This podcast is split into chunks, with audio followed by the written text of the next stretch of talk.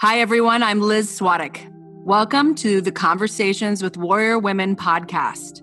When I had my son 13 years ago, I felt isolated. So I started my blog, my mom blog, One Fabulous Mom. I connected with moms and bloggers, and I felt less alone.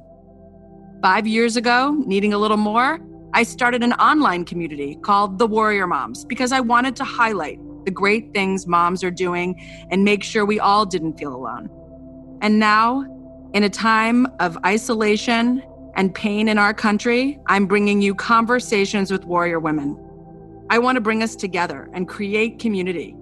We are going to laugh, we're going to cry, we're going to learn, we are going to be inspired. Women are warriors, and each week I'm bringing you interviews with women who are leaping for greatness and sometimes winning and sometimes losing. We're launching this podcast on April 3rd. Subscribe now Invite your friends because we're going to deep dive with some amazing warrior women.